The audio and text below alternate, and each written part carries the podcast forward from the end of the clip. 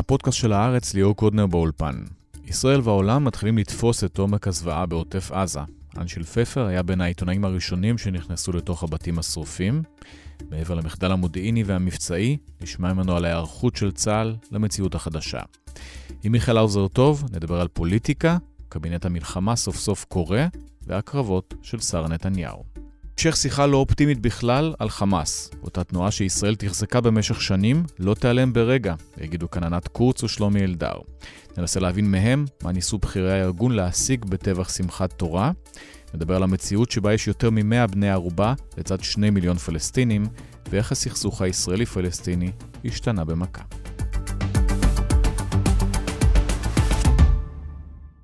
שלום אנשיל פפר. שלום ליאור. בימים האחרונים צה"ל מאפשר לתקשורת ישראלית וגם לתקשורת הזרה לבקר ביישובי עוטף עזה. מה רואים שם? בחלק מהיישובים רואים הרבה הרס, המראה של אחרי, של השדות השרופים, כלי הרכב המנופצים בכל מקום. בתים, חלקם שרופים, חלקם שחטפו כדורים, חלקם הופצצו. באמת, אתה עובר משדרה לשדרה בקיבוצים, אתה יכול לראות בתים שנראה שלא קרה שם שום דבר, והם עדיין עם הקישוטים של סוכות, והכל נראה שאתה בקיבוץ שלו עוד רגע. יוצאים החוצה בני הבית, ואז אתה ברחוב המקביל, וכמעט לא עומד בית אחד על תילו שרופים. היית בהרבה אזורי מלחמה, זה נראה כמו מה? זה נראה כמו אזור מלחמה. אני נכנסתי לכפר עזה ביום שלישי בצהריים, ואיסוף הגופות רק התחיל שם, גם כי הלחימה רק הסתיימה שם בשני בלילה, ביום שלישי, גם שהיינו עוד זיכו, כמו שהצבא קורא בתים, וידאו באופן ברור שאין אף מחבל שנמשך שם. היה עדיין קצת ירי מסביב, והצוותים של הרבנות הצבאית ושל פיקוד העורף, וגם צוותים אזרחיים של ארגון זק"א, שהספיקו לעבור במקומות האחרים, רק אז הגיעו לשם, והתחילו להסתובב שמועות ולחשושים בין הקצינים, וששאלנו אותם כמה, כמה הרוגים היו כאן. הם לא ידעו להגיד. אף אחד עוד לא אמר מספר סופי, גם עכשיו, כשאנחנו מקליטים את השיחה הזאת. נכון, אבל זה היה בערך בשלב שדיברו על 900 אלף. בסוף היום זה כבר קפץ ל-1200.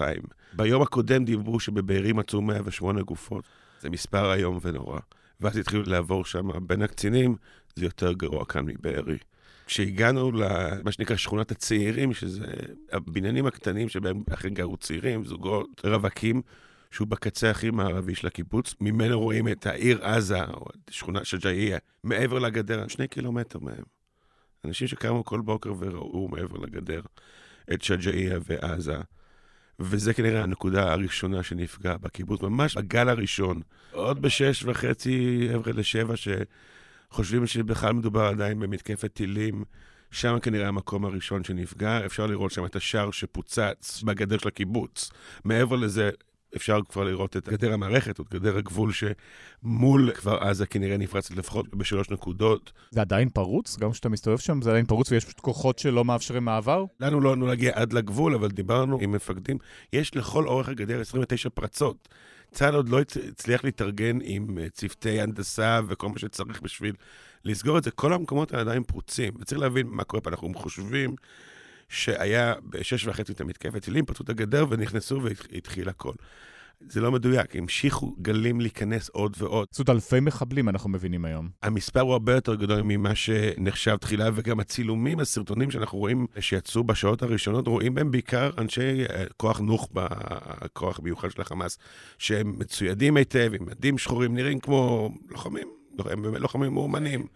הם האנשים שחמאס הכניס פנימה. ואחריהם פשוט באו גלים של גם מתנדבים וגם אנשים מהגלים אחרים. קודם כל, אג"פ, הג'יהאד האיסלאמי הפלסטיני, גם הוא שלא לא היה בסוד העניינים, חמאס לא עדכן אותם.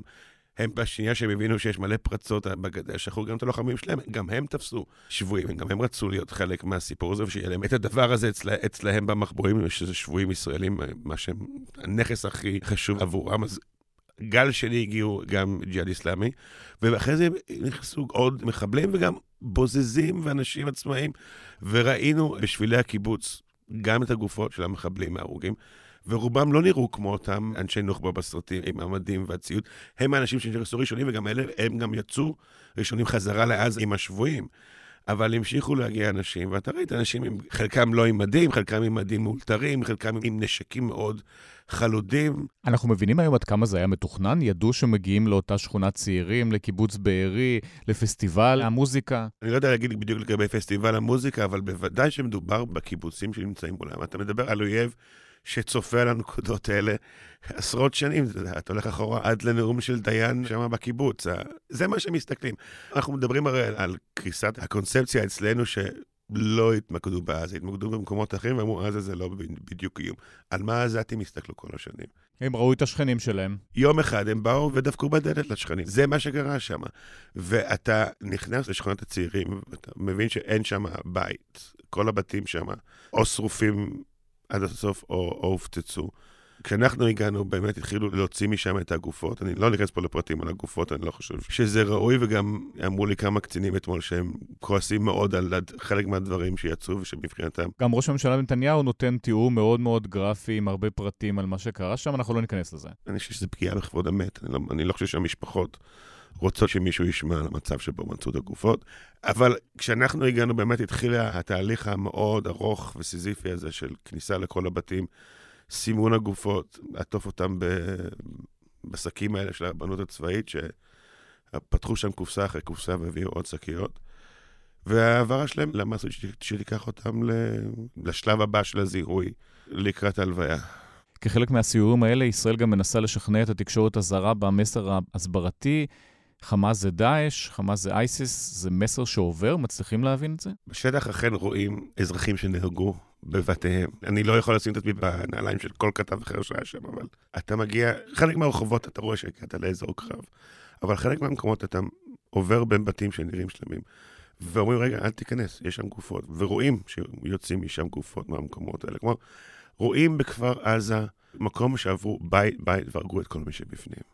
צריך להבין מה עושים מול התקשורת הזרה, כי אני, בתור מי שגם כתב הארץ, אבל גם עובד בכמה עיתונים אה, זרים, לא ראיתי אף פעם מצב שבו לוקחים את התקשורת הזרה לפני התקשורת הישראלית לאירוע ישראלי. זאת אומרת, מכניסים אותם לתוך הקיבוץ עוד לפני שערוץ 12 או ערוץ 13 היו שם. כן, והיה גם כעס מצד הערוצים הישראלים בנושא הזה, אפשר להבין אותם, אבל הייתה פה החלטה מודעת. אגב, אמר לנו את זה גם האלוף איתי וירוב שהיה שם, שמבחינתו הוא מרגיש כמו אייזנהאור שמשחרר את אה, מחנות הריכוז עם הצבא האמריקאי בסוף מלחמת העולם השנייה, שישר הביא את התקשורת העולמית, שהעולם יראה מה קרה שם במחנות הריכוז. הוא אמר, ככה אני הרגשתי, והיה צריך להביא קודם כל את התקשורת העולמית. גמרו לי את זה גם אנשים, גם בדובר צה"ל וגם אנשים יותר בכירים במערכת, שמבחינתם מדובר כבר עכשיו במהלך של הערכת הלגיטימציה. כלומר, להם ברור שעכשיו יש אהדה גדולה כלפי ישראל, הם גם ברור להם שברגע שיתחיל המהלך הקרקעי בעזה, ויהיו מראות uh, קשים מאוד בצד העזתי, בצד הפלסטיני, הלגיטימציה של ישראל לפעול בעוצמה ולאורך זמן תישחק. ומבחינתם, כל מה שהם עושים עכשיו זה לצבור את התחושת, את הכעס העולמי כלפי הטבח שקרה כאן בשמחת תורה, שיעריך לנו את הלגיטימציה. לכן החליטו כבר ביום ראשון-שני על המסר הזה של חמאס ודאעש, התחילו להעביר את זה לא רק לתקשורת הזרה, אבל בכל רשת אפשרית, לכן גם הכניסו את התקשורת הזרה, צוותי הצילום והכתבים הבינלאומיים שמוצבים כאן, חלק הגיעו במיוחד לפני שהביאו את התקשורת הישראלית לכפר עזה, זה היה מהלך מכוון. מי שיושב פה כבר לידך, מיכאל האוזר טובה, הכתב הפוליטי שלנו, שלום. שלום. יש קבינט מלחמה, יש מטרות ברורות עכשיו למה שהולכים לעשות כרגע? לא יצא איזשהו עדכון, למרות שיש סעיף בתוך הסכם קואליציוני, אם אפשר לקרוא לזה ככה, בין גנץ לבין נתניהו, שיועדכנו מטרות המבצע. זאת אומרת, אנחנו עדיין נשארנו בהגדרה, לטעמי עדיין עמומה, מאותו קבינט אה, שני, אם אני לא טועה, ב-2.40 בלילה יצאה הודעה, השמדת היכולות השלטוניות והצבאיות של חמאס. שמענו כן איזושהי אסקלציה בטון אולי של בני גנץ, של בנימין נתניהו ושל יואב גלנט אתמול במסיבת העיתונאים, אבל זה לא גובה באיזושהי החלטה של קבינט המלחמה או של הקבינט הרגיל לתיקוף או שינוי מטרות המבצע, ככל שאני יודע. אם נשמע את הדברים שלהם, כל אחד מעביר מסר אחר. נתניהו בכלל לא מדבר על השבויים, גם לגלנט זה קשה, גנץ אה, מתמקד בהם, והמסרים של נתניהו, כמובן, אנחנו מדברים על זה כבר הרבה, לא אמפתיים בשום צורה, שום לקיחת אחריות. האחרים זה כן יותר מחובר למציאות. אני רוצה דווקא להגן עליו כאן. תראה, אני חושב שיש פערים אולי במסרים בין גנץ לבין השניים האחרים.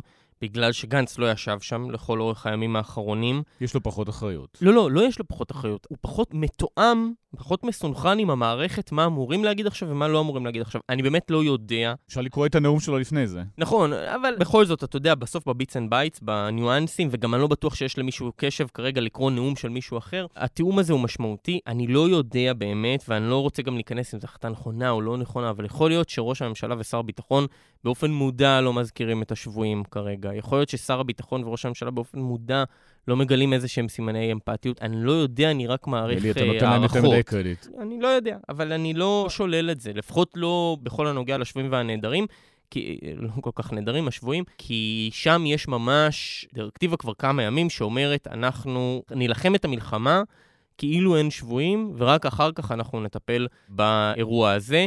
אז יכול להיות שזה דווקא כן מתחבר לאיזושהי החלטת מדיניות שהתקבלה. שוב פעם, אני, אני לא יודע, אני רוצה להיות כאן זהיר, אבל זה לדעתי ה...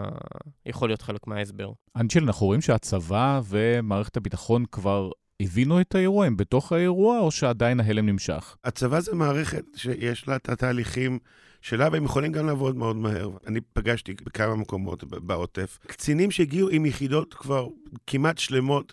כבר בשמחת תורה אחר הצהריים. היו כמה גדודים, אין הרבה גדודים כאלה במילואים, אבל יש כמה כאלה. שחבר'ה יודעים, מגיעים ישר ל- לימ"ח, לשטח כינוס, ויוצאים לשטח. זה מה שהיה עם כמה מהגדודים שיש להם בעיקר. מבחינה גיאוגרפית, הסתדר להם. טוב, אחר הצהריים זה היה מאוד מאוחר. אחר הצהריים זה היה מאוחר, אבל להגיע עם הגדוד ש... שמגיע עם, עם רוב החיילים שלו, בערך 250 חיילים, עם הנשקים והציודים, ונכנס ישר ללחימה, בתור מישהו שהיה חירניק ועשה הרבה מילואים, זה מאוד מהיר. בטח ליחידת מילואים, אני לא יכול לבוא בטענות, שאירוע שמתחיל בבוקר, הם כבר אחר הצהריים, כבר בלחימה. רוב הלוחמים של הגדוד עם הציודים בתוך כפר עזה, והיו שם יומיים וחצי ונלחמו, וצריך להכיר בזה. אנשים הגיעו ישר, אחרי גדוד עם הרבה מאוד חיילים, גם דתיים, הגיעו ישר מאירועי שמחת תורה לתוך הלחימה. זה לא, זה מאוחר בשביל כל אחד שנהרג שם, זה איחור טרגי.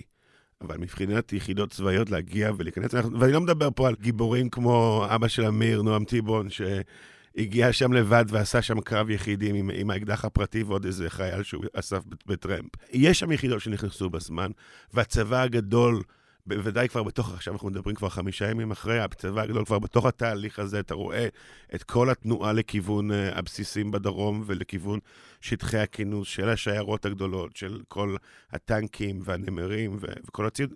זה פועל. אני חושב שהצבא וגם גורמים אחרים שהם מקצועיים בתחום התקשורת, גם חלק מהאנשים בדוץ, ויש בדוץ לא רק אנשים שאתה רואה בטלוויזיה, יש כל מיני אנשים שחושבים באמת על איך לנהל את הדברים.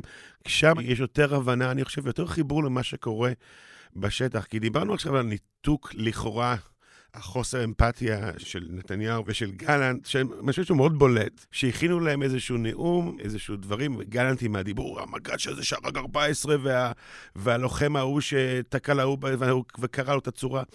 יש פה איזושהי תחושה שנתניהו וגלנט, וכנראה חלק מהצוות, כל הזמן דיברנו שנתניהו הוא מאוד חזק עם הצעירים שמחוברים לרשת, לא ראיתי את זה.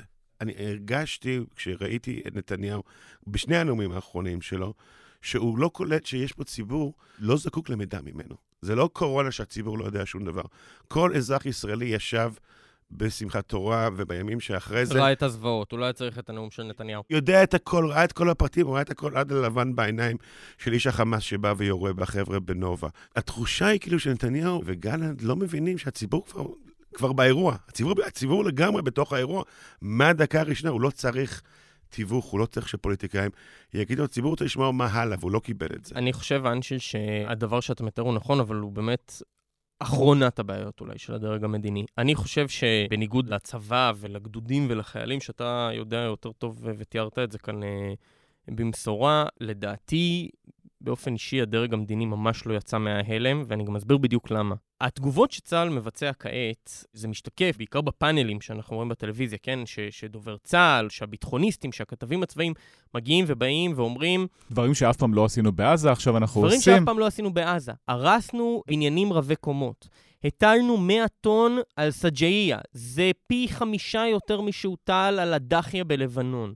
אנחנו משתמשים ב- אנחנו... בפצצות אה, יותר מתוחכמות, יותר כבדות, עם יותר חומר נפץ, הפסקנו את החשמל ואת המים.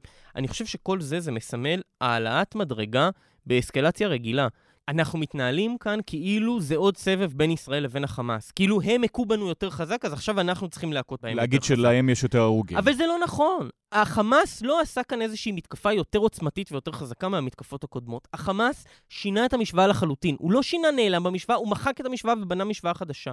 הוא ביצע פעולה אסטרטגית ששינתה את מדינת ישראל. אנחנו כרגע מבצעים פעולות טקטיות כירורגיות שאולי באמת מכות קשה בחמאס, וצריך להכות קשה בחמאס, אבל הן לא משנות את המשוואה כרגע. הצבא פועל באותם כלים שהוא פעל בו בעבר, בהנחיית הדרג המדיני. זה לא החלטה של הצבא, זה החלטה של הדרג המדיני. נערכים אבל למבצע צבאי, רוצים להיכנס לתוך עזה, יש... אני לא בטוח שגם מבצע צבאי ישנה באופן אסטרטגי את המצב ברצועה. אני לא בטוח שזה מה שבני גנץ רוצה או ידחוף אליו עכשיו כאשר הוא מצטרף לשולחן מקבלי ההחלטות, ואני לא בטוח שזה מה שנתניהו רוצה. אני חושב שכשאתה מדבר על ההלם, על ההפתעה, על הטלטלה שהדרג המדיני נמצא בו, זה זה. זה האם הדרג המדיני מבין שאנחנו לא נמצאים בעוד מבצע יותר קשה מהמבצעים הקודמים שהיינו בהם, אלא אנחנו נמצאים בסיפור חדש לחלוטין. האם הדרג המדיני יודע לתת כאן מטרות והנחיות לצבא שישנו את המשוואה גם מהצד שלנו כלפי עזה, ולא רק יכו אותם יותר חזק מהפעם הקודמת. אז אולי בגלל זה מירי רגב צועקת בקבינט על הרמטכ"ל ואומרת לו את הדברים האלה גם. הגנרלית הדגולה, דוברת צה"ל, תת-אלוף במילואים מירי רגב. מירי רגב צועקת על הרמטכ"ל כדי שידליפו את זה החוצה ויפרסמו את זה, לא משום סיבה אחרת. עכשיו אני אגן על מירי רגב. מירי רגב מבטאת משהו אמיתי. לא משנה שהיא עושה את זה מצד מאוד לא אמיתי ואופורטוניסטי, אבל כן, אנחנו עכשיו הישראלים, שהיינו חשופים לכל המראות האלה, בסמארטפונים שלנו ובטלוויזיות ובכל שאר אמצעי התקשורת שלנו, וראינו את מה שקרה שם, והיינו מוצפים בדברים האלה. אנחנו עכשיו מרגישים כמו אזרחי רוסיה שרואים איך טובחים בצבא שלהם. עכשיו, מה קרה לפני שנה וחצי באוקראינה? מעבר לזה שהאוקראינים באמת באופן מפתיע עמדו בגבורה מול הרוסים וניסו את טורי השירון שלהם, הם גם ניצלו נכון את, את התקשורת. בכל חוליית קומנדו אוקראינית שירתה טיל ופגעה בטנק, צולמה משלוש זוויות והכל עלה מיד לרשתות, ולרוסים לא היה... גם זלנסקי לבש את החולצה הירוקה, יצא לשטח, לנו גם אין את זה. וזה לא שלרוסים לא היו הצלחות, הרוסים גם הורידו טנקים אוקראינים, אבל היכולת להשתמש במסרים האלה כשאתה הצד שהוא לכאורה הצד החלש ומתוחכם ומצליח להכות בגוליית, זו יכולת הרבה יותר חזקה. וכשחזרתי משתי הנסיעות שעשיתי לאוקראינה בחודשים הראשונים של המלחמה בשביל העיתון, אז שאלו אותי אנשים בצבא, מה המסקנות שלך? אמרתי להם, תראו, אני חשבתי שאני מדבר יותר על הזירה הלבנונית. אתם חושבים שאתם צריכים ללמוד ממה שקרה באוקראינה, בעיקר לגבי איך לנניע טנקים ואיך להגן על, עליהם מטילי נ"ט? אתם צריכים להבין שגם אם תנצחו במלחמה הזאת, במובנים של תפגעו ביותר חיזבאללה, כמו שאמר מיכאל עכשיו, שאתם תכו בחמאס יותר חזק, זה שהם הצליחו להעלות לרשתות תמונות של טנק מרכבה, שיא העוצמה הישראלית עם כל, עם כל השכלולים שלו, עולה באוויר מטיל שלהם, כי הרי הם הצליחו. הם הצליחו להוריד לנו כמה טנקים. וזה שבישראל, אימא תראה את הילד שלה רץ מתוך הטנק בוער באש, וזה יעלה, והיא תזהה אותו, וראינו כל סרטון שעולה, זה זאתי, וזה הבן דוד שלי, והוא, והוא עובד איתי וכולי. כמו... זה לא משנה. זה לא נתונים, זה דברים חיים, זה נכון. אנשים שאנחנו מכירים. וזה, הפוליטיקאים לא קלטו את זה. צה"ל רק מתחיל, אבל בצעדים הראשונים לקלוט את זה. זו כן מלחמה של דימויים. 1,200 הרוגים זה דבר איום ונורא, אבל זה דימוי שאנחנו עכשיו כולנו סופרים. כל אחד מאיתנו, יש לו את הסרטון שהוא ייקח מהאירוע הזה, ושימשיך לרדוף אותו בסיוטים שלו. ואסור, אסור, אסור לנו, ובעיקר אני אומר את זה לכתבים הצבאיים, לאלה שנמצאים בפאנל, להתענג ולשמוח מנדלן שקורס, או מאנשים בדרג זוטר שמחוסלים. ואני אומר את זה כי אני אוהב את צה"ל, בסדר? לא כי, כי אפשר לפרש את זה לשני הכיוונים, בסדר? זה לא תמונת הניצחון שאנחנו צריכים כאן. אז אחרי כמה ימים שהשרים בממשלה הזאת פשוט נעלמו, לא היו בשום מקום, מתחילים ביקורים בבתי החולים. אני רוצה להשמיע לכם את עידית סילמן וגם ניר ברקת, איך הם מתקבלים שם. עידית זה אתם, אתם אחראים. תלכו הביתה, אתם מפריעים לעם הזה למצוא את הדרך להתקדם. הרסתם לי את המדינה הזאת! הרסתם את המדינה הזאת! תלכו מפה! תלכו, עכשיו זה תורנו! אנחנו עכשיו נשאל פה! אנחנו נעזור! ימין, שמאל, עם מאוחד, בלעדיכם! אתם הרסתם את המקום הזה! הרסתם! לכו מפה! יש פה אסון בקנה מידה של שואה. אני אדבר איתך. למה אתה מדבר איתי אחרי המלחמה? כיוון שעכשיו אני מתעסק בעיקר בלבוא ולהסתכל לכם בעיניים ולהגיד סליחה אולי? קצת? אני ודאי סליחה. אז תבקשו סליחה, אז תבקש סליחה. קודם כל תבקשו סליחה מכולנו. קודם כל, איפה ראש ממשלת ישראל? תעמדו בשורה כמו שהצטלמתם לגיבוש שלכם. תצאו, כולכם ביחד כממשלה, תבקשו סליחה מעם ישראל, תרדו על הברכיים ותקראו חולצה, כי קראתם קרח עמוק מאוד, אבן לכל העם הזה. יש עליהם באמת סוג של אמבוש? זה מה שצפוי לפוליטיקאים הישראלים עכשיו? כן, אני חושב שזה מה שצפוי לפוליטיקאים הישראלים עכשיו. וכשהם מגיעים לשם הם לא ידעו את זה מראש? אני מניח שהם ידעו, שהם התכוננו, שהם לקחו בחשבון שחלק ממה שזה כולל זה גם את הצעקות האלו. הסנטימנט מאוד ברור. אני גם חושב שאנשים, אה, אתה יודע, אנשים באמת כועסים, באמת זועמים, זה רק מובן מאליו, והם הם יודעים שהם עוד ייתקלו בדבר הזה.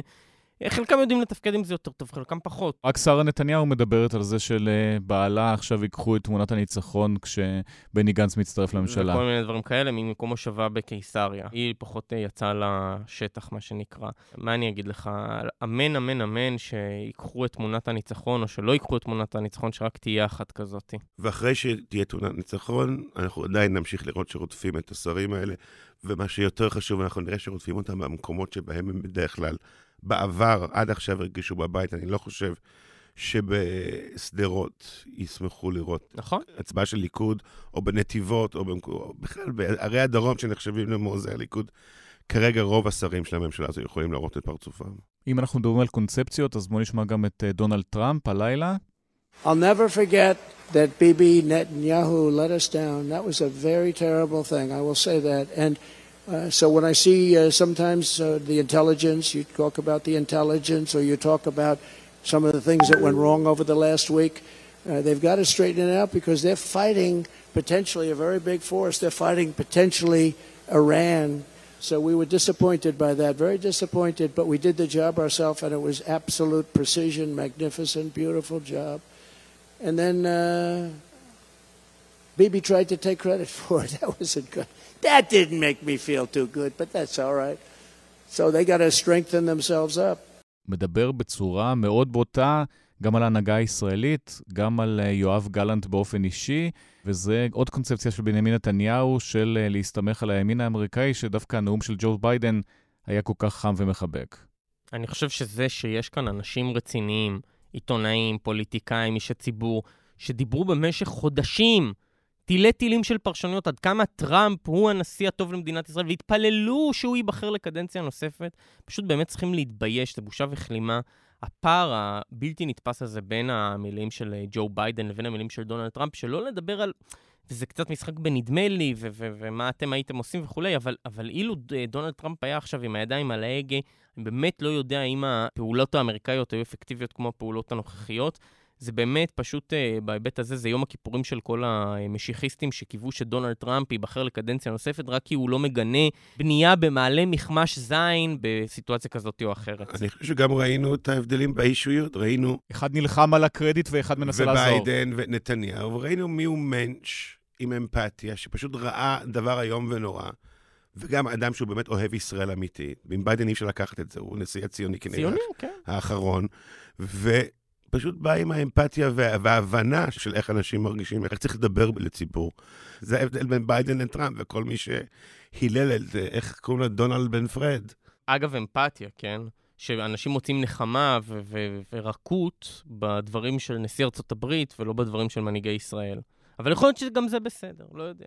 עוד חבר של נתניהו, פוטין, גם הוא לא מגנה את הפעולה של חמאס, וגם uh, בכיר בחמאס מתראיין uh, בלילה לטלוויזיה הרוסית ואומר שקיבלנו חיבוקים מהרוסים, אנחנו עוזרים להם במלחמה באוקראינה בכלל. מבחינת הרוסים, כל דבר שעושה בעיות במערב, כל דבר שמערער את המחנה הזה של העולם המערבי, הוא טוב עבורם, וזה נורא מעניין. הם מזהים אותנו בבירור בעולם המערבי עכשיו, בצד של אמריקה. זלינסקי אולי בא לביקור. כן, אבל לנו עוד לא היה ברור.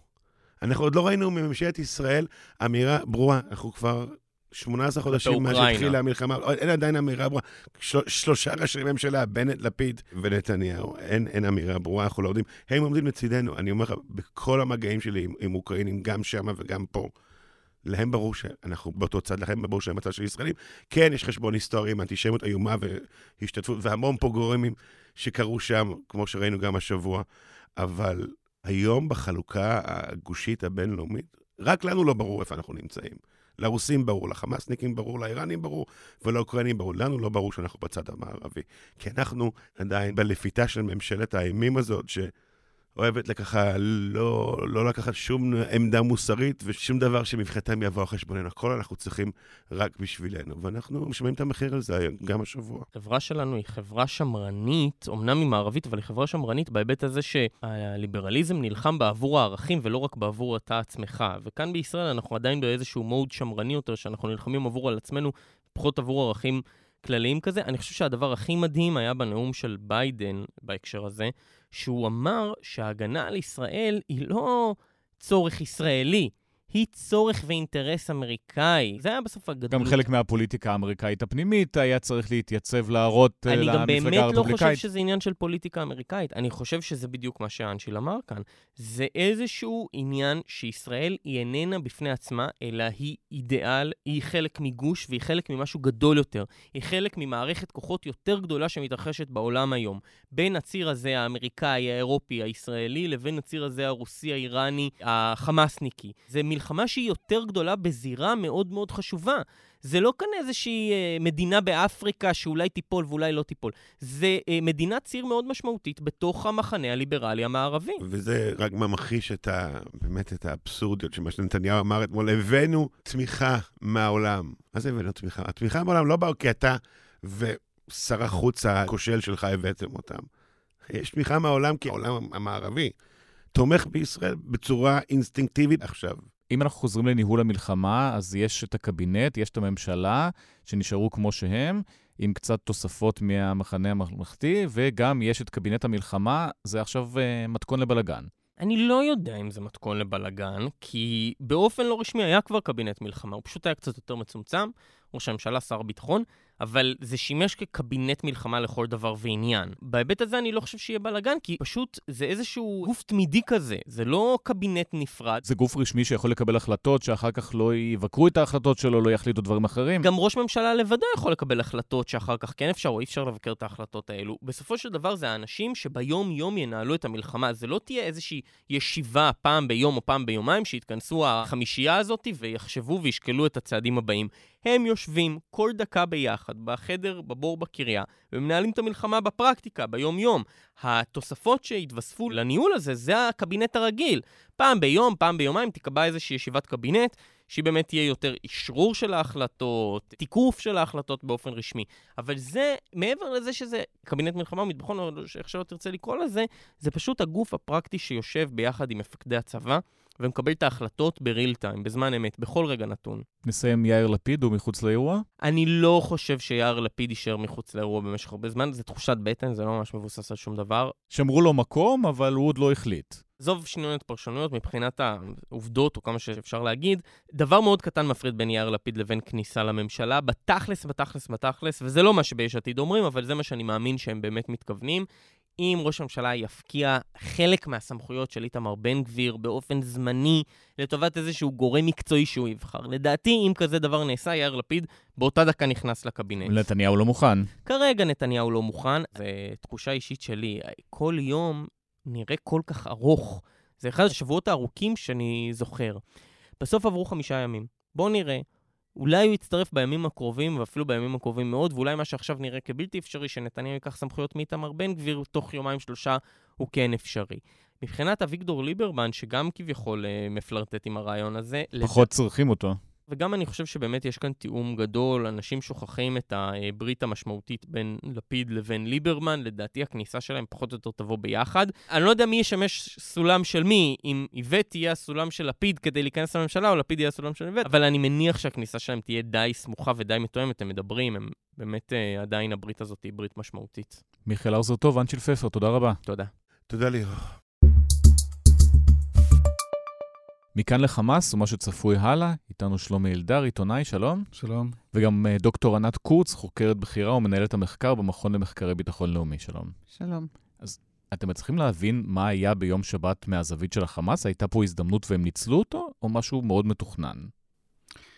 טוב, קודם כל, זה ברור, זה היה משהו מאוד מתוכנן. זו פעולה כזאת אה, לא עושים בן יום ולא מגלים איזושהי פרצה בגדר ו... עוברים. זה בטח משהו שהיה, שנמשך כמו שנים. אתה יודע, כדי, מוחמד דף זה ממש כמה שעות אחרי הטבח ואחרי, אני לא יודע מה להגיד, פעולה, אני לא יודע איך להגדיר את זה אפילו. אה, אמר שזה בגלל אה, אלקוץ ומה שמכו... זה סתם, זה משהו. שהתכוננו אליו הרבה מאוד חודשים. אבל כשאתה מסתכל על מה שמתרחש, זו הצלחה של חמאס אפילו בהרבה הרבה יותר ממה שהתכוונו. זה לא משהו שהם תכננו. אגב, זו לא הפעם הראשונה שחמאס מנסה לעשות איזשהו משהו. גם ההפיכה ב-2007, חמאס ניסה להפחיד את uh, הכוחות של אבו מאזן, והרשות כולה, כל עזה נפלה כפרי בשל, הם לא תכננו. הצליחו להשתלט אז על הרשות. כן. על עזה. על עזה. הצלחה שלהם, הצלחה. כן, האובדן שלהם עכשיו, נקרא לזה אובדן, כי אני באמת הרבה פעמים, אחרי, אחרי, אחרי הטבח בשבת, שאלתי את עצמי, ואתה יודע, אני מלווה את התנועה הזאת כבר המון המון שנים, מה לעזאזל הם חשבו שיקרה אחר כך? ואני דיברתי עם כמה אנשים זוטרים, כי לבכירים, או אפילו לדרג ביניים, אתה לא יכול להגיע. ואני אומר לך, אני יכול לומר, ממש, הייתה לי שיחה עם מישהו שפשוט דמעות עמדו לי על העיניים, כי ניסיתי לדבר לו, אתם רוצחתם ילדים, ילדים רצחתם. והוא אמר לי, מה פתאום, אנחנו לא רוצחים ילדים. אני לא חושב שהם תכננו את זה. אני, אתה יודע מה? קשה לי, קשה לי להבין, ו... אבל כשהוא אומר לך לא רצחנו ילדים, העובדות מדברת אחרת. נכון. גם הסרטונים שלהם עצמם. גם הסרטונים של, שלהם עצמם. אז אני חושב שמה... אני מנסה להסביר לעצמי כבר מאז שבת מה קרה פה. ואני חושב שיש היום בתנועת חמאס דור חדש שלא הכיר את מייסדי חמאס. תראה, אני הכרתי את uh, אחמד יאסין, ישבתי איתו, את אסמאעיל הנייה הכרתי מאוד, ראיינתי אותו כמה פעמים, ישבתי איתו, הייתי משוחח איתו בטלפון עם מחמוד הזהר ואחרים. אז להם היו גבולות אדומים ולאלה לא? תראה, קודם כל, אני נורא נורא נזהר כדי לא להגיד גבולות אדומים. פיגועי טרור הם כן עשו, אנחנו זוכרים את האוטובוסים. וזה, כן. אבל תמיד הם ניסו להגיד שיש להם איזה דיגניטי של לוחמים. אני אתן לך דוגמה, למשל, ב-2014, בצוק איתן, כשהם חדרו ביום השביעי או השמיני, מתחת למנ... יצאו מתחת למנהרות והפתיעו את... אותנו, הם ישבו חוליות של חמאס מכוחות הנכבה כמה שעות והמתינו לכוחות צבא שיגיעו ולא נכנסו ליישובים כדי לא להתמודד עם אזרחים. ואגב, גם הת, הת, הת, התגאו בזה שהנה באנו אה, צבא מול צבא והצליחו גם אז. מה קרה פה? אני לא, לא אצליח להבין. כפי שאני רואה את הדברים, וכמובן אני מתחברת למה ששלומי אמר, אה, לא נראה לי שתכננו את המהלך כפי שהוא, אה, ההיקפים שהוא הגיע אליו, עם הרצח, עם השחיטה שהייתה שם. ויכול מאוד להיות שהייתה שם חבורה שלא הייתי, בחלקה לפחות, לא הייתי מגדירה אותם כלוחמי חמאס שעברו אימונים, שעברו איזושהי הכשרה, שקיבלו אילו שהן הנחיות. ראינו שם אמוק. אנשים שנסחפו במצב פסיכולוגי רצחני, שאני לא חושבת שאפשר להכין אנשים לפעולה בסדר הגודל הזה.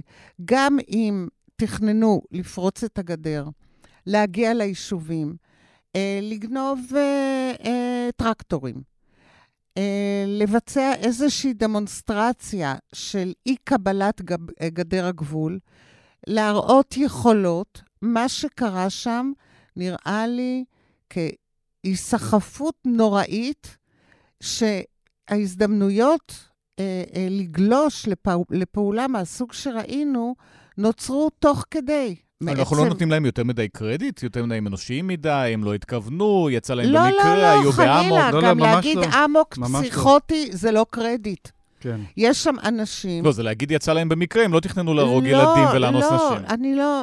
זאת אומרת, עכשיו, יש הבדל, וזה נורא לומר את זה, בין להשתלט על בית מסוים בפאתי אה, אה, יישוב, אוקיי? קיבוץ, אה, בין אה, אה, התקלות עם כיתת כוננות כזו או אחרת, לבין מה שקרה שם. זאת אומרת, הממדים ומשך הזמן שזה קרה, אתה ראית חבורה מוטרפת, מוטרפת, שעוברת כל גבול במונחים שאנחנו מסוגלים להסביר, כי הכלים שלנו הם הכלים שלנו. הצבא לא הגיע, וזו הזדמנות שנוצרה. זאת אומרת, אם כיתות הכוננות היו ערוכות, כמו למשל בניר-עם, אז האמוק הזה לא היה מתפתח, תוך כדי. עכשיו, כבר רואים וכבר שומעים אה, הסתייגויות שבאות לא מתוך איזושהי אה, קריאה של מניואל של זכויות אדם ואזרח. זאת אומרת, מעצם זה שמרגישים נסיגה של חמאס, מ, אה, או ניסיון להסביר, או ניסיון אה, לייצר תעמולה נגדית, כניסיון להדוף את אותן האשמות בדבר הפסיכוזה שהשתוללה שם, אז זה גם מעיד שבהחלט יכול להיות שלא הייתה כוונה, בוודאי לא בממדים, בהיקפים, במספרים שראינו. היו, uh, היו כמה גלים של, uh, של אנשים שנכנסו לתוך, אנחנו מדברים על כמה מאות uh, שנכנסו. כמה אני, אלפים כבר. כמה אלפים אחר כך. אני חושב שהגל הראשון שנכנסו זה אנשים של חמאס שאומנו כדי לחטוף, כדי לחטוף אנשים, כי זאת לדעתי הייתה המטרה. ו, ו, יחיא סינואר אמר את זה בפירוש, מהיום אגב שהוא שוחרר, לשחרר את כל האסירים הפלסטינים מבתי, מבתי הכלא הישראלים, ותכף נדבר על, על, על העניין הזה של השבויים. אחר כך נכנסו האחרים. ואחרים, אם שמעתי עדויות, ושמעתי לא מעט עדויות, כאלה שנכנסו ורצחו, ויש כאלה עניים מתוך עזה, שבאו ושדדו כל מיני דברים קטנים. זה הזכיר לי, ואני לא מנסה חלילה לייפות דברים, זה הזכיר לי למשל שעמדתי אה, בבית הכנסת בגוש קטיף לאחר ההתנתקות, וראיתי את העניים האומללים האלה מח'אן יונס מגיעים, מפרקים את בית הכנסת וגונבים חוטי חשמל לנחושת. זה העוני שהביא אותם לשם. אז אני חושב שהיו כמה וכמה קבוצות. רוצחים, חיות אדם. שחיסלו משפחות וילדים, וזה משהו שאני חושב שיש אה, כמה, כמה, כמה, כמה מחבלים שמתוחקרים עכשיו בשב"כ, ואני חושב שגם השב"כ וגם מערכת הביטחון בצה"ל ינסו להבין מה קרה פה, ואולי להם יש תשובות הרבה יותר טובות אה, ממה שאנחנו כרגע יכולים לתת, כי הם שומעים אותם. אבל אני חושב שהמטרה הראשונה של ה-so called מבצע הזה, היה לקחת כמה שיותר שבויים ישראלים כדי להתמודד עם העניין הזה של לשחרר אסירים. המשוואה הזאת של חמאס שווה דאעש, לא הסכמתם איתה לפני זה, עכשיו אתם מסכימים אליה? כן, אני לא הסכמתי לזה. אני חושב שעכשיו זה יותר מדאעש. אנחנו מדברים על מספרים מטורפים. עכשיו, כשאנחנו יושבים פה, אנחנו מדברים כבר על 1,300 הרוגים. אנשים ששמעו עדויות, ואני לא רוצה לחזור, אתם, מי ששמע עדויות, עדויות של מה שהתרחש במסיבה, זה דברים מטורפים. להרוג ילדים, לשחוט אותם, לשרוף אותם. דאעש, אתה יודע, עשו הרבה פעמים אה, אה, אה, מסעות הרג ליחסי ציבור שלהם כדי להפחיד. פה זה היה הרבה יותר. לכן, כשאנחנו יושבים פה, ואתה יודע, ספיצ'לש ולא יודעים להסביר, כן, זה משהו שאף אחד מאיתנו לא, לא יכול היה לדמיין. אני לא יודעת איך עומדים אכזריות. אני, אני באמת לא יודעת אם, למה מתכוונים בהשוואה הזו. לאידיאולוגיה ג'יהאדיסטית, ל, לרצון אה, להוכיח יכולות, אה, להפחיד את האויב, להעביר איזשהו מסר, לרצוח.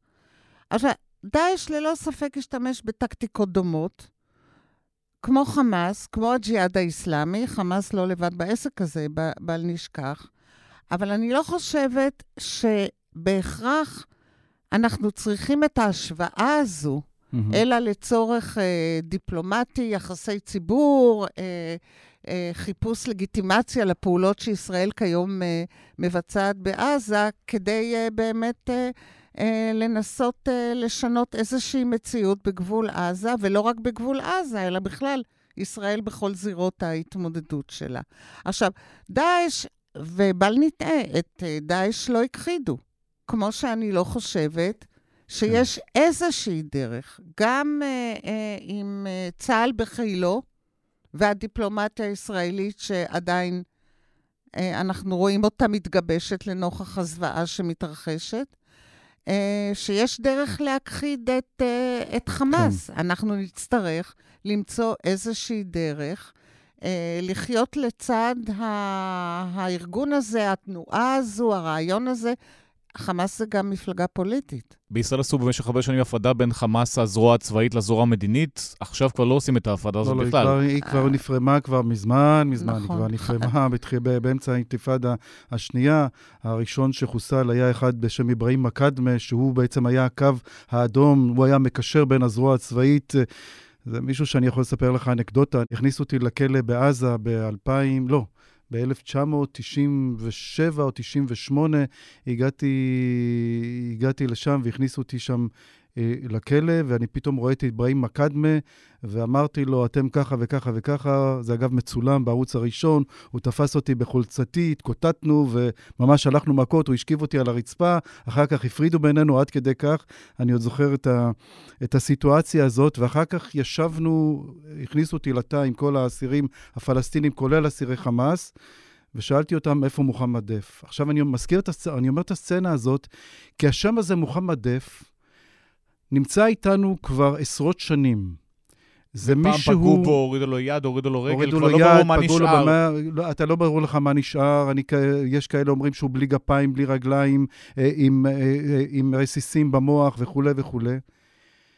אני מזכיר את העניין הזה של מוחמד דף, כי אם אנחנו מדברים על תנועת חמאס שקמה על ידי השייח' אחמד יאסין, אותו נכה ממחנה הפליטים שתי, שיש אומרים הייתה בו כריזמה גדולה, זה משהו שאנחנו לא יכולים להבין, כל מה שאני ראיתי זה כאיש על כיסא גלגלים עם קול צייצני, לבין מישהו שחטף את התנועה, מוחמד דף, והארגון הצבאי השתלט על הדבר החשוב שקמה תנועת חמאס. תנועת חמאס קמה כתנועת דאווה, כתנועת רווחה, שנועדה לתת תמיכה או כסף או אוכל לתושבי מחנות הפליטים.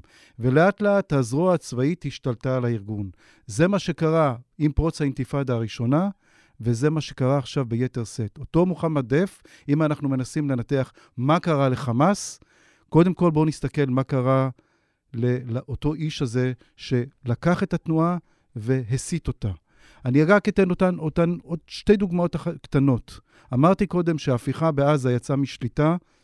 ההנהגה הפוליטית, ההנהגה המדינית, למשל ח'אלד משעל, שהיה אז ב- ב- בסוריה, או אני חושב שכבר היה במקום... לא, עוד היה עדי- עדיין בסוריה. גם איש שמלווה אותנו המון המון שנים, הם עוד לא ידעו. מהקדנציה הראשונה של נתניהו. הם לא, הם לא ידעו, הם הופתעו. גם כשנחטף גלעד שליט, ח'אלד משעל, ואני אומר לך את זה ממקורות ישראלים, השת, השתגע.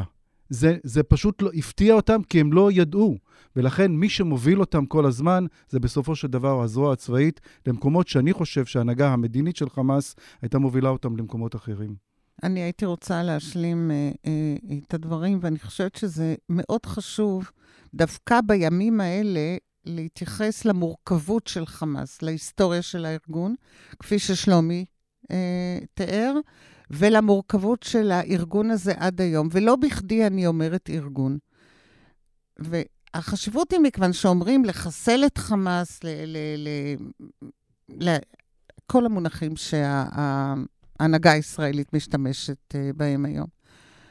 חמאס זה המון דברים. זה לשכת עבודה, זה לשכת רווחה, זה אה, מערכת חינוך, אוקיי? עם מעטפת עממית מאוד רחבה של תמיכה, שאני די בטוחה שרוב רובם של האנשים לא קראו את המצע, לפחות הפורמלי, של התנועה הזו, עם הרבה פעילים, עם הרבה טכנוקרטים, והליבה של כל המערכת הסבוכה הזו היא ארגונית, היא מאורגנת עם אגפים של כספים, של uh, uh, קשרים בינלאומיים, והזרוע הצבאית, כמובן. אבל כמו ששלומי אמר, הזרוע הצבאית פה מובילה את חמאס כבר הרבה שנים, היא כן, מראה את הכיוון, אז גם נכון. הזרוע האזרחית שמחלקת את הכסף, ישראל יכולה להחליט שלא תחלק יותר כסף. יש בהחלט קשר, נכון. אבל אנחנו, כשאומרים חמאס, זה לא רק הזרוע הצבאית. זאת אומרת, חמאס נטוע ב, ב, ברצועה אה, במיוחד, אבל ב mindset הפלסטיני, אנחנו לא יכולים להתעלם גם מחמאס בגדה המערבית. גם שם, הלא, יש חמאס שהוא מאורגן גם בתאים של הזרוע הצבאית וגם בתאים חברתיים ופוליטיים, ובל נשכח שאנחנו מדברים על אה, היבט מסוים, קריטי, של בכלל הנושא הפלסטיני, והבידול שמאוד היינו רוצים לראות מהזווית הישראלית בין הגדה לרצועה, לא כל כך עובד. לא כל כך עובד, במיוחד כשמביאים בחשבון שחמאס, גם בזרוע הצבאית שלו וגם באגפים הפוליטיים שלו, אה, חותרים להיות אלה שמובילים את התנועה הלאומית הפלסטינית. להשתלט גם על הגדה. פה אנחנו נכנסים, אה, אני חושבת, לליבת המסובכות שישראל היום צריכה להתמודד איתה, ואני לא מדברת כרגע על האתגרים הצבאיים שאנחנו ניצבים בפניהם. הסכסוך הישראלי-פלסטיני התפצל לאורך 20 השנה האחרונות, הייתי אומרת, לשלושה סכסוכים. בין ישראל לחמאס, בין ישראל לפת"ח ולרשות הפלסטינית, ויש פה הלא סכסוך אה, אה, עם כל התיאום והניסיון איכשהו להכיל את המתיחויות בגדה המערבית, והסכסוך בין אה, חמאס לפת"ח. טוב, לא הזכרת גם את ערביי ישראל בהקשר הזה. לא, לא הזכרתי אותם, ובמודע לא הזכרתי אותם. אבל אנחנו מדברים בעצם על שלושה סכסוכים מרים, עמוקים, עם נטייה מיידית להסלמה בכל זירה, שכדי להגיע לאיזושהי הכלה רגועה של הזירה שאנחנו מדברים עליה, הזירה הישראלית-פלסטינית, אה, הם שלושתם יצטרכו להתקרב אה, לידי איזושהי הסדרה. בדיוק בהקשר הזה, בנימין נתניהו, גם סמוטריץ', מאוד uh, שיבחו את היחסים עם חמאס, חיממו את חמאס, ועכשיו יוצאות הקלטות כן. שממש אומרים את זה בצורה מפורשת. לישראל היה נוח לחזק את חמאס מול הרשות הפלסטינית. אתה נכנס לזירה תראה, הפוליטית. כן. תראה, אני uh, ב-2012 פרסמתי את הספר שלי להכיר את חמאס. במבוא לספר, אני מסיים את המבוא, שאני אומר, אני קורא, אחד ממרואייניי, ששירת שנים רבות במערכת, במערכת הביטחון בישראל, סיכם באוזניי בצער את מסקנתו המגדירה במשפט אחד גם את ההיסטוריה של התנועה. ישראל בנתה את חמאס לא במעשיה, אלא במחדליה. ואנחנו רואים את זה היום במיוחד. ויש תפיסה שכל הזמן הייתה, שנחיה עם חמאס, את חמאס תמיד uh, נוכל לחסל, וקל לנו להתמודד עם עזה יותר מאשר עם הגדה, כי לגדה יש מחיר. אתה רוצה לעשות הסכם עם אבו מאזן, אתה צריך לוותר על שטחים טריטוריאליים, מה שישראל לא מוכנה. במהלך האינתיפאדה השנייה, כשלא היה מה, איך להשיב לפיגועים שיצאו מהגדה, דפקו את עזה. עזה הפכה להיות שק החבטות של ישראל, ואמר את זה תת-אלוף זכאי, אני חושב, במהלך האינתיפאדה השנייה, כששוחחתי איתו באופן מפורש. לא היה מטרות, אבל את עזה תמיד היה נוח לדפוק. עכשיו, יש דבר נוסף אה, שאני חושב שצריך לדבר עליו כאן ועכשיו. התפיסה עכשיו של ישראל, אנחנו נכה בחמאס, אנחנו נשמיד את המטרות, אנחנו נשמיד את התשתיות, נפסיק את החשמל, את המים, ניצור לחץ גדול על, על שני עזה. שני מיליון פלסטינים. שני, והם יקיעו מתוכם את חמאס. שמע, הקונספציה הזאת כשלה פעם אחר פעם, משתי סיבות. סיבה אחת, שאני לא חושב שלעזתים המותשים, הרעבים, העניים, יש כוח להתמודד עם חמאס. זה לא יקרה. וסיבה שנייה שזה לא יקרה, חמאס עדיין נטוע בליבם של רבים, פחות ממה שהיה לטעמי, ב, אני יודע, ב-2007 או לפני, בבחירות של 2006, אבל חמאס ידע ל, ל, ל, בלי רחמים להכות ב, בכל מי שיקום נגדו. עכשיו, כל מי שמבטיח לי, תראה, גם אני הייתי רוצה שחמאס ייעלם. לקום בוקר אחד ולגלות שעזה, כמו שחשבו פעם, היא, לא יודע. היא הייתה סינגפור. סינגפור. היא לא תהיה, היא לא תהיה סינגפור, וחמאס לא ייעלם מחר. אני לא חושב, אני חושב שכל ההבטחות שמבטיחים עכשיו לציבור בישראל, שהנה נכנסים, ראיתי אתמול בטלוויזיה את, את השר זוהר, שמבטיחים, לא נזה, נפרז את עזה. בואו נהיה מציאותיים, זה לא יקרה. זה לא יקרה לא כי אנחנו לא רוצים, כי א', אנחנו לא יכולים, וגם אם אנחנו יכולים, המחיר הוא יהיה כבד יותר מהמספרים המזעזעים שאנחנו רואים מהטבח שהיה בשבת, וגם כי אנחנו לא מסוגלים. וצריך להגיד את הדברים האלה. הייתה קונספציה כל הזמן לישראל לגבי חמאס, הקונספציה הזו שגתה. אני חושב שצריך לפעול בהיגיון, ב- ב- ב- לתכנן לפני שזורקים כל מיני הצהרות, ועוד לא דיברנו, עוד לא דיברנו על מספר החטופים שנמצאים שם, בדיוק שלזה יש בנקודה. הזאת, כן. מה בכלל אפשר לעשות? גלעד שליט, אלפי רוצחים ישראל שחררה בהקשר הזה. פה אנחנו מדברים על מספרים אחרים לגמרי, שגם החמאס, אני מניח, לא יודע להתמודד עם כמויות כאלה, וגם ישראל לא יודעת מה לעשות. לא, זה חוזר ל...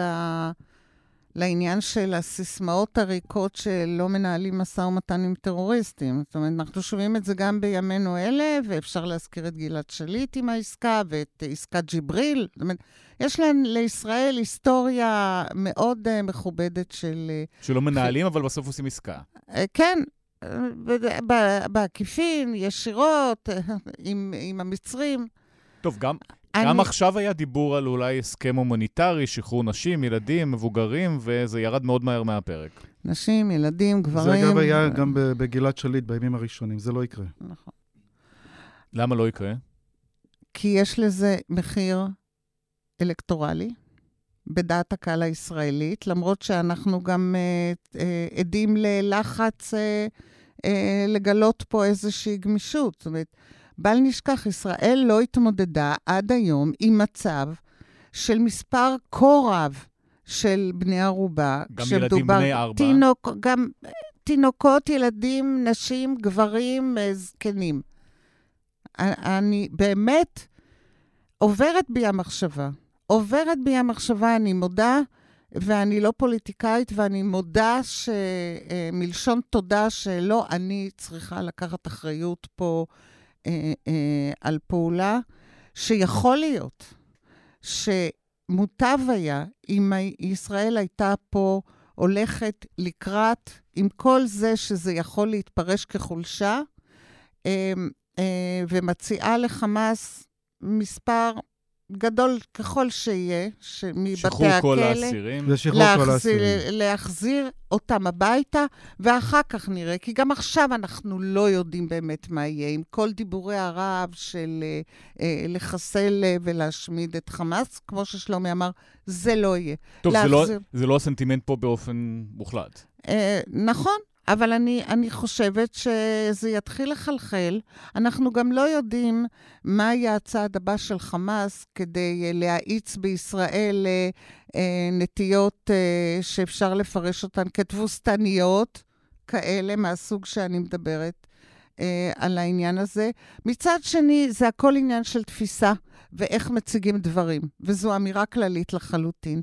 אני חושבת שמדינה שתגיד, אוקיי, זה מה שקרה באותה שבת, זה מה שקרה בימים שאחרי. המצב הוא כזה וכזה מבחינת בני הערובה שנמצאים שם.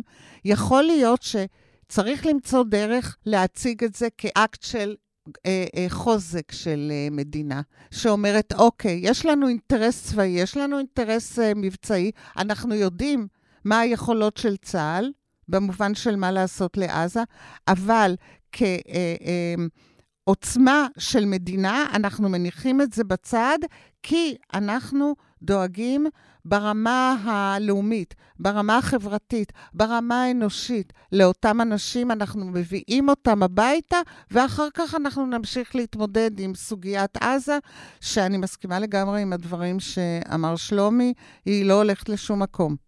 ואנחנו לא יודעים איך ייגמר המבצע הנוכחי, כמה זמן הוא יימשך, מדברים על חודשים. אני לא בטוחה שהחברה הישראלית בנויה אה, לעניין הזה. בוודאי עזה אינה בנויה לעניין הזה, והקהילה הבינלאומית אינה בנויה לעניין הזה, אבל הכל עוד לפנינו. קודם כל, לעשות משהו כדי להחזיר את הנשים, הילדים, התינוקות, האזרחים הישראלים, האזרחים הזרים, להחזיר אותם הביתה. יכול להיות שזה אפילו יקנה למדינת ישראל איזשהו... חופש פעולה מבצעי, עם כל האכזריות שמשתמעת לזה לגבי תושבי עזה. זה אמור להיות גם אינטרס של חמאס, אגב. בואו בוא נחשוב רגע איך חושב חמאס. תראה, אני, לו אני הייתי uh, בין מקבלי ההחלטות, ולשמחתי אני לא, באיזה צד? בצד הישראלי, אני הייתי, מבחינתי, אין לי, שישחררו את כל אסירי חמאס ויחזירו את האנשים שלנו הביתה. כי אנחנו מדברים על באמת מספרים מטורפים. אני חושב שכשהמבצע הזה ילך, והמלחמה הזאת תלך ותתקדם, אנחנו צריכים להיות מוכנים לסרטוני זוועה. אני לא... לא חמאס אמר בצורה מפורשת, יתחילו כן. להוציא להורג בני ערובה. אבל אני אגיד לכם יותר מזה, לדעתי, חמאס, אה, יש להם הנהגה מפוקחת. סליחה שאני אומר את זה, אבל בואו בוא, בוא, בוא, בוא לא נזלזל באויב כדי שלא נופתע עוד פעם. יש היום לחמאס הנהגה שהיא יותר מתוחכמת ויותר חכמה מההנהגה שלנו עכשיו, אני אומר את זה בו, בוודאות. גם אם נשחרר היום, נגיד לחמאס, קחו את כל 6,000 או 7,000, אני לא יודע מה מספר האסירים הפלסטינים, קחו אותם ותחזירו הביתה, הם לא מטומטמים. כי הם יבינו שאחרי העסקה, ישראל תתחיל לחפש את ראשי חמאס. כך שהמחיר יהיה לא רק מספר האסירים. איך מתמודדים עם זה? אני לא יודע. אני לא יודע, כי אני אומר עוד פעם, אנחנו בנינו אותם במחדלנו. ויש כרגע, לו אני הייתי אה, בין מקבלי ההחלטות, כן הייתי מטפל קודם בלהחזיר את האנשים האלה הביתה, למצוא איזושהי דרך. אני לא יודע איזה דרך. כי כל מי שאומר, אנחנו ניכנס ונכבוש וזה, סרטונים יצאו לצערי. אנחנו צריכים להיות מוכנים לזה. אנחנו לא יכולים לשקר את הציבור הישראלי. זה לא תהיה מערכה, אוקיי, נכנסנו, פרזנו את עזה, הרגנו את סינואר ואת אסמאעיל הנייה בקטר וגמרנו את הסיפור. אין פתרון קסם לעזה. זה לא היה ב-96, זה לא היה ב-97, זה לא היה ב-2002, ב-2004, 2007, ולצערי זה גם לא יקרה ב-2023. כניסה קרקעית לעזה זה אלפי הרוגים גם בצד הישראלי, עשרות אלפי הרוגים בצד הפלסטיני? אני, אני לא הייתי אה, נוקבת מספר, אבל מדובר במסה של קורבנות. ואפילו הבוקר אה, אה, היו שיגור, שיגורים, היה מטח אה, לאזור אה, פרדסיה. זאת אומרת, אה, אני... לא לגמרי ברור איך באמת אה, אה, שוללים מחמאס את יכולותיו הצבאיות. אנחנו גם יודעים שיכולת זה דבר שמשתקם, שמשתחזר, יש להם אה, יכולות ייצור ב, ב, גם הם ברצועה. צריכים להתארגן מחדש. בוודאי, אבל אנחנו מדברים פה על דינמיקה של אה, גירוי תגובה, גירוי תגובה, ואתה כבר לא יודע מה הגירוי ומה התגובה. לא רואה דרך אה, להחריט את הרעיון שמוביל את חמאס ומדרבן ייצור מחדש של אוהדים, של פעילים, וזה מאוד עצוב וקשה לומר, אבל בעצם ימים אלה, בפעולות, במבצע שצה"ל היום מבצע, אנחנו, מדינת ישראל, מזינה את המוטיבציות לסיבוב הבא. הפלסטינים כבר התחילו לדבר על נכבה שנייה. בסדר. אה, אה, סיסמאות ומילים אה, קשות זה חלק מהמשחק. אבל קשה להאמין, כבר היום ברור, שמה שקרה בשבוע האחרון, כי זה לא התחיל ונגמר באותה שבת שחורה, זה חלק מהאתוס הישראלי. זה פרק נורא ב- ב- בהיסטוריה הישראלית, אבל זה פרק נורא גם בהיסטוריה הפלסטינית. כרגע לא פרק נורא, זה פרק... אני חושב שזה פרק חדש. אני, חדש, כן. אני חושב שזה פרק חדש. אני לא סוף... אנחנו מתחילים משהו שהוא לטעמי מפחיד מאוד. נכון. ואני חושב נכון. שגדל פה דור, גם כאן וגם בקרב הפלסטינים, שדור שהמוטו שלו זה להרוג כמה שיותר. גם בקרב הישראלים, לצערי. ואני לא, לא אומר את זה בביקורת, כי אני, אני מבין את הזעם ואת הכעס של רבים. אני רוצה לספר לך איזו סיטואציה שהייתה לי כבר ב... לפני עשר שנים.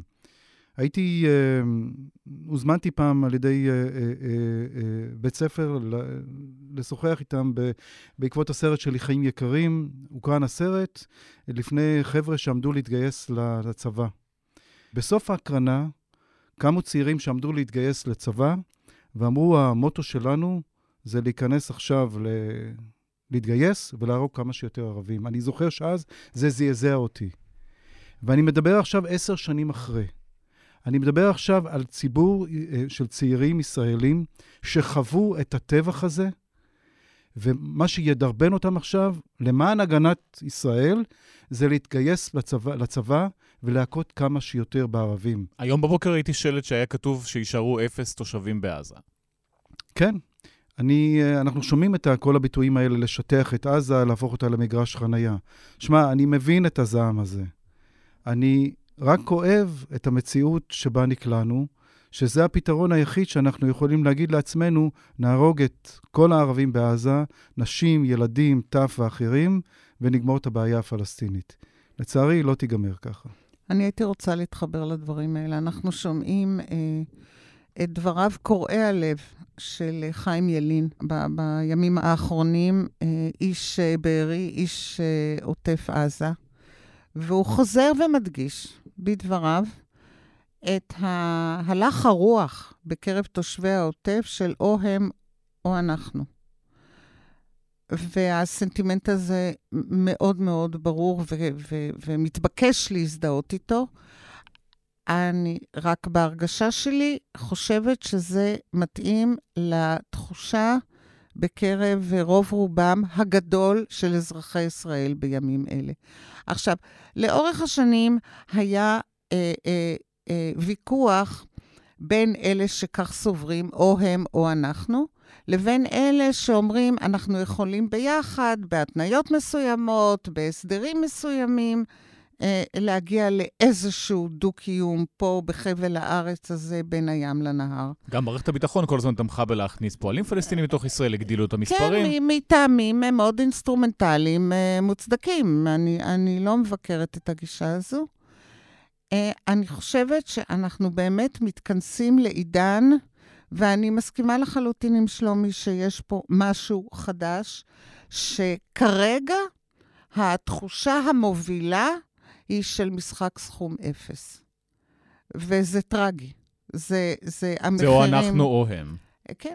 שאין אין עם מי לדבר, אין על מה לדבר, אבל אנחנו יודעים שהמילים האלה חזרו ונשנו בשיח לאורך השנים, עם ניסיונות פה ושם להרגיע את השטח. אני מסכים שאין עם מי לדבר. כרגע אין עם מי לדבר, אבל אני אומר לצערי, פעם היה עם מי לדבר. זאת אומרת, אה, אם תשאלו אותי לפני 10, 15 שנים, יכולנו לדבר עם אבו מאזן, וגם היום אי אפשר לדבר עם אבו מאזן, כי כולם הקצינו. החברה הישראלית הקצינה, החברה הפלסטינית גם בגדה וגם בעזה הקצינה. אנחנו נמצאים בנקודת אל-חזור. זו הסיטואציה, אי אפשר להתעלם. אין לי מה לדבר היום עם חמאס. היו הצעות גם, אה, אתה יודע, גם לאבו מאזן לעשות איזשהם הסכמים, הסדרים. ישראל דחתה את זה כל הזמן, ועדיף היה לנתניהו כל הזמן לעשות דמוניזציה לאבו מאזן כדי לא להגיע ליום שבו באמת נגיע לאיזה סוג של לשלם את המחיר לפשרה טריטוריאלית, ואנחנו משלמים היום את המחיר. כן, אני הייתי מחברת לזה עוד טעות. זאת אומרת, המחשבה שהחלשה דרסטית של חמאס תחזק את הרשות הפלסטינית, היא מחשבה, לדעתי, שגויה בהיגיון הבסיסי שלה. מכיוון שהרשות הפלסטינית והגורמים שמרכיבים אותה לא יכולים כרגע אה, אף פעם לא היו נכונים אה, לחזור לדומיננטיות ברצועת עזה על הכידונים הישראלים. ועכשיו עוד פחות מתמיד. זאת אומרת, האופציה הזו, או הרעיון שככה אנחנו מחזקים איזשהו גורם פלסטיני שהוא נגד התקוממות אה, אלימה, שהוא נגד שימוש בטרור, לפחות ברמה ההצהרתית, זו מחשבת עוועים. כן. והעובדה שהתהליך הזה התרחש כל כך מהר, תראה, אני נכנסתי לעזה לראשונה ב-1991-92, קצת לפני הסכם אוסלו. ואני זוכר שהתחילו לראות את הקסאמים הראשונים במערכת הביטחון, דיברו על זה, על איזה פח מעופף. אני הכרתי, כשהייתי בשנים הראשונות, הכרתי אפילו את האנשים שייצרו את הרקטות האלה, שזה נראה בדיחה, שלעולם לא תגיעו, איך בכלל אתם חושבים על זה ש, שאתם מסוגלים לפגוע בישראל? ושמע, אנחנו מדברים על תהליך כל כך מהיר, אנחנו לא מדברים על 100 שנה, מדברים על 20 שנה, שיש כוח לא מבוטל ברצועת עזה, שהצליח להביא אותנו להפתעה שהיום אנחנו משווים אותה למלחמת יום הכיפורים. אז אולי צודקים בימין שתוכנית ההתנתקות הייתה טעות? אני אה, לא חושב שאם היינו נשארים בעזה, הבעיה הייתה נעלמת. אני לא חושב שאם היינו ממשיכים להחזיק את נצרים ואת גוש קטיף, אה, חמאס לא היה מתעצם. העניין הוא שישראל אחר כך לא השכילה להתמודד באמת עם חמאס. ישראל סגרה את עזה בהתנתקות, זרקה את המפתחות.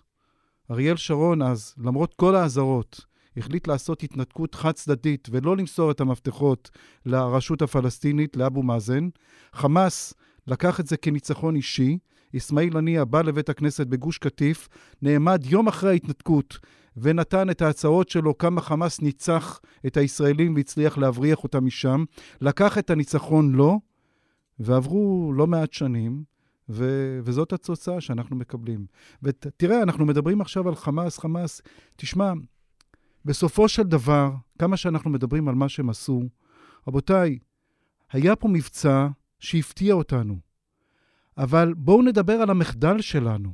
אתה יודע, לא היה צריך הרבה כדי לעצור את ההרג של 1,300 הרוגים או ויותר ו-3,000 פצועים. היה בסך הכל צריך להיות גדוד אחד של צה"ל שלא היה שם. אם הוא היה שם, אם מסוקים של צה"ל היו עולים בזמן לאוויר, זה לא היה קורה. הרי מה בעצם ראינו? לא ראינו איזה יחידות של חמאס מגיעים עם טנקים ועם מטוסים. ראינו אותם מגיעים עם, עם, עם טנדרים ועם אופנוענים. זה בלתי נתפס. ולכן, לפני שאנחנו מהללים חמאס הגדולים והכול והכול, זה משהו אחר מלהיכנס לעזה. לפני שאנחנו מדברים על ההצלחות הגדולות שלהם, צריך בעיקר לדבר על החולשה שלנו, על המחדל העצום הזה שלנו, שצריך להגיד אותו עכשיו. אני לא מאלה שאומרים, בואו נדבר אחרי המלחמה. לא, עכשיו צריך להגיד. היה פה מחדל בסדר גודל בלתי נתפס. שלומי אלדר, ענת קורץ, תודה רבה. תודה רבה. תודה רבה.